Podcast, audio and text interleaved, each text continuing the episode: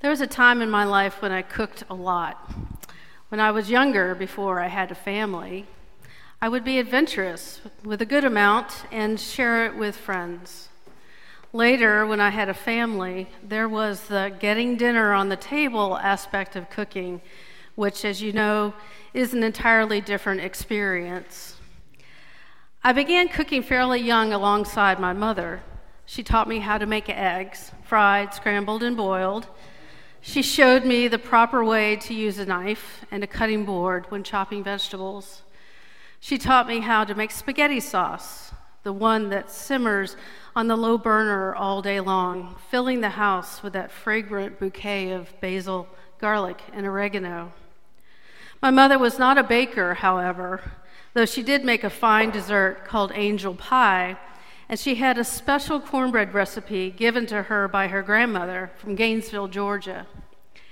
Now, most folks think that true southern cornbread is not sweet, but my Gigi Mama's recipe has sugar in it, and it's very fine. When I was about nine or ten, I decided that I wanted to bake a cake on my own.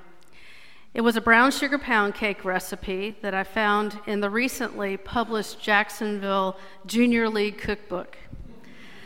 I went through the list of ingredients one by one, adding each into the mixing bowl, but instead of using light brown sugar as the recipe called for, by mistake, I used dark brown sugar, which made the center of the cake a little bit gooey. Upon review, it could be considered a wee bit underdone, but it was still very good and became a signature aspect of this cake when I made it again several times. I don't cook very fancy anymore, and baking is beyond my repertoire, for baking is a skill one needs to keep up with. Now, when I make anything, I'm usually on the phone making reservations. In the scene today, Jesus is positioned as a teacher. And we know this because Matthew places him sitting down, and his disciples gather around him for him to teach them. When I was teaching, rarely did I sit. I was always standing in authority over my teenagers. But for the Jewish rabbis, sitting was the proper stance, so the author makes sure that you know that Jesus is speaking with authority. Importantly, the scene is on a mountain, just like the mountain Moses went to receive the Ten Commandments. Again, the placement of authority in the presence of God. One could say all those within Jesus' presence were blessed. Last week, Jesus called his first disciples Simon, Peter, Andrew, James, and John, and then he ministers to the crowds. Since that passage, and before going big time, he begins small, teaching in synagogues, proclaiming the good news, and becoming quite the crowd pleaser as he cured the sick and those with disease. He drew people from very far away. As you know, his disciples dropped everything in their lives to follow him. And when they did, he drew the lowly and the despised. Considering the Beatitudes, the initial discourse of Jesus' Sermon on the Mount, which runs for several chapters, I thought about the people Jesus describes as blessed. A beatitude is not just the idea of telling someone that they are blessed. Like when we say, blessings to you, or God bless, which I know we truly mean when we say those words to each other. Here, the Greek word means something a little bit different. It means extremely favored and happiness in right relationship with God, which gives these statements that Jesus made a little deeper dimension. So here we go. On to the heart of the reading. Jesus describes the aspects of attitude, personality, circumstances in which those are not regarded as advantaged by worldly standards as having the most sought after or desired attributes to build the kingdom of God. He describes a world upside down. Jesus' first public teaching is similar to what you might read in the book of Proverbs. While preparing this sermon the other day, I was looking up what I thought was an Old Testament reference listed in the biblical notes at the bottom of my page. The correct note that I was looking for was Happy is the one who listens to me, which sounds really nice and light and sweet and really hopeful. Instead, I mistakenly found this one O simple ones, learn prudence. You who lack intelligence, acquire it. Indeed, God is so very funny. the nine Beatitudes are simple and true, easy to remember as takeaways for any hearer of the word.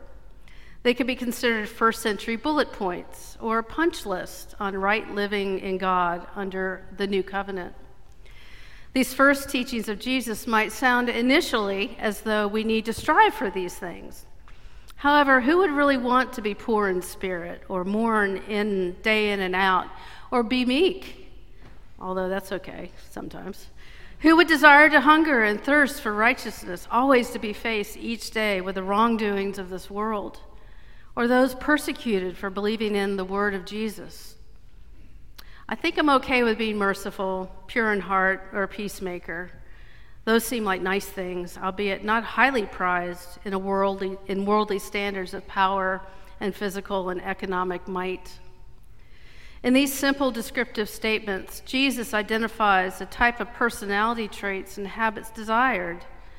Like the list of ingredients for my brown sugar pound cake, the kingdom of God would have a list filled with items such as purity of heart, love of God, love of each other, peacemaking, strength of character, integrity, maturity, perseverance, and goodness, with a nice, sweet center of gooey mercy.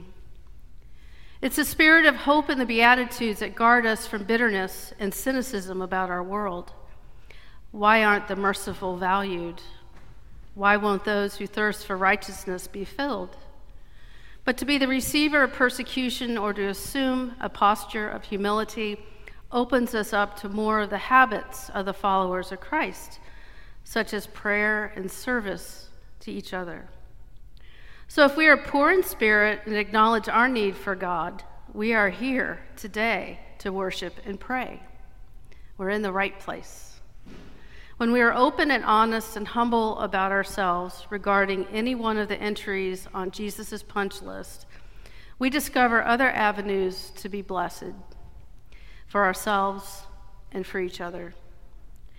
Jesus names not only spiritual characteristics, but circumstances too. Any one of us could find ourselves being persecuted for doing the right thing or persecuted because we follow Christ. These are real circumstances that real people face each day in our world. So, though one would not want to live in such manner, God recognizes your hardiness of conviction and love for Him in His commandments. Those who hunger for righteousness in their own lives will be rewarded. One only need look at the life of Paul. He suffered greatly with an affliction, was beaten within an inch of his life, imprisoned, and finally executed. But he, he was promised a reward of everlasting life through his belief in Christ, and clearly he is with God. What of his reward on earth? He spread the love of God through Jesus into Greece, Turkey, and the rest of Europe, eventually building the worldwide church that we have today. He left us with letters to study and an example of how to be a Christ follower. He saw the fruits of his work in his life and drew nearer to God. The Beatitudes open up for us new avenues to discover the work of God. They open up the compassion we have for others in their own beings. By stating specific blessings, Jesus prompts us to live a life of compassion for each other, to move beyond man made barriers causing division. Humans are distinct creatures with distinct gifts and live in distinct circumstances, whether wealthy, poor, fit, ill, educated, not educated, differing cultures. The list is endless. And all at all the same time, all of us are created in the image of God, and we are His, and we belong together.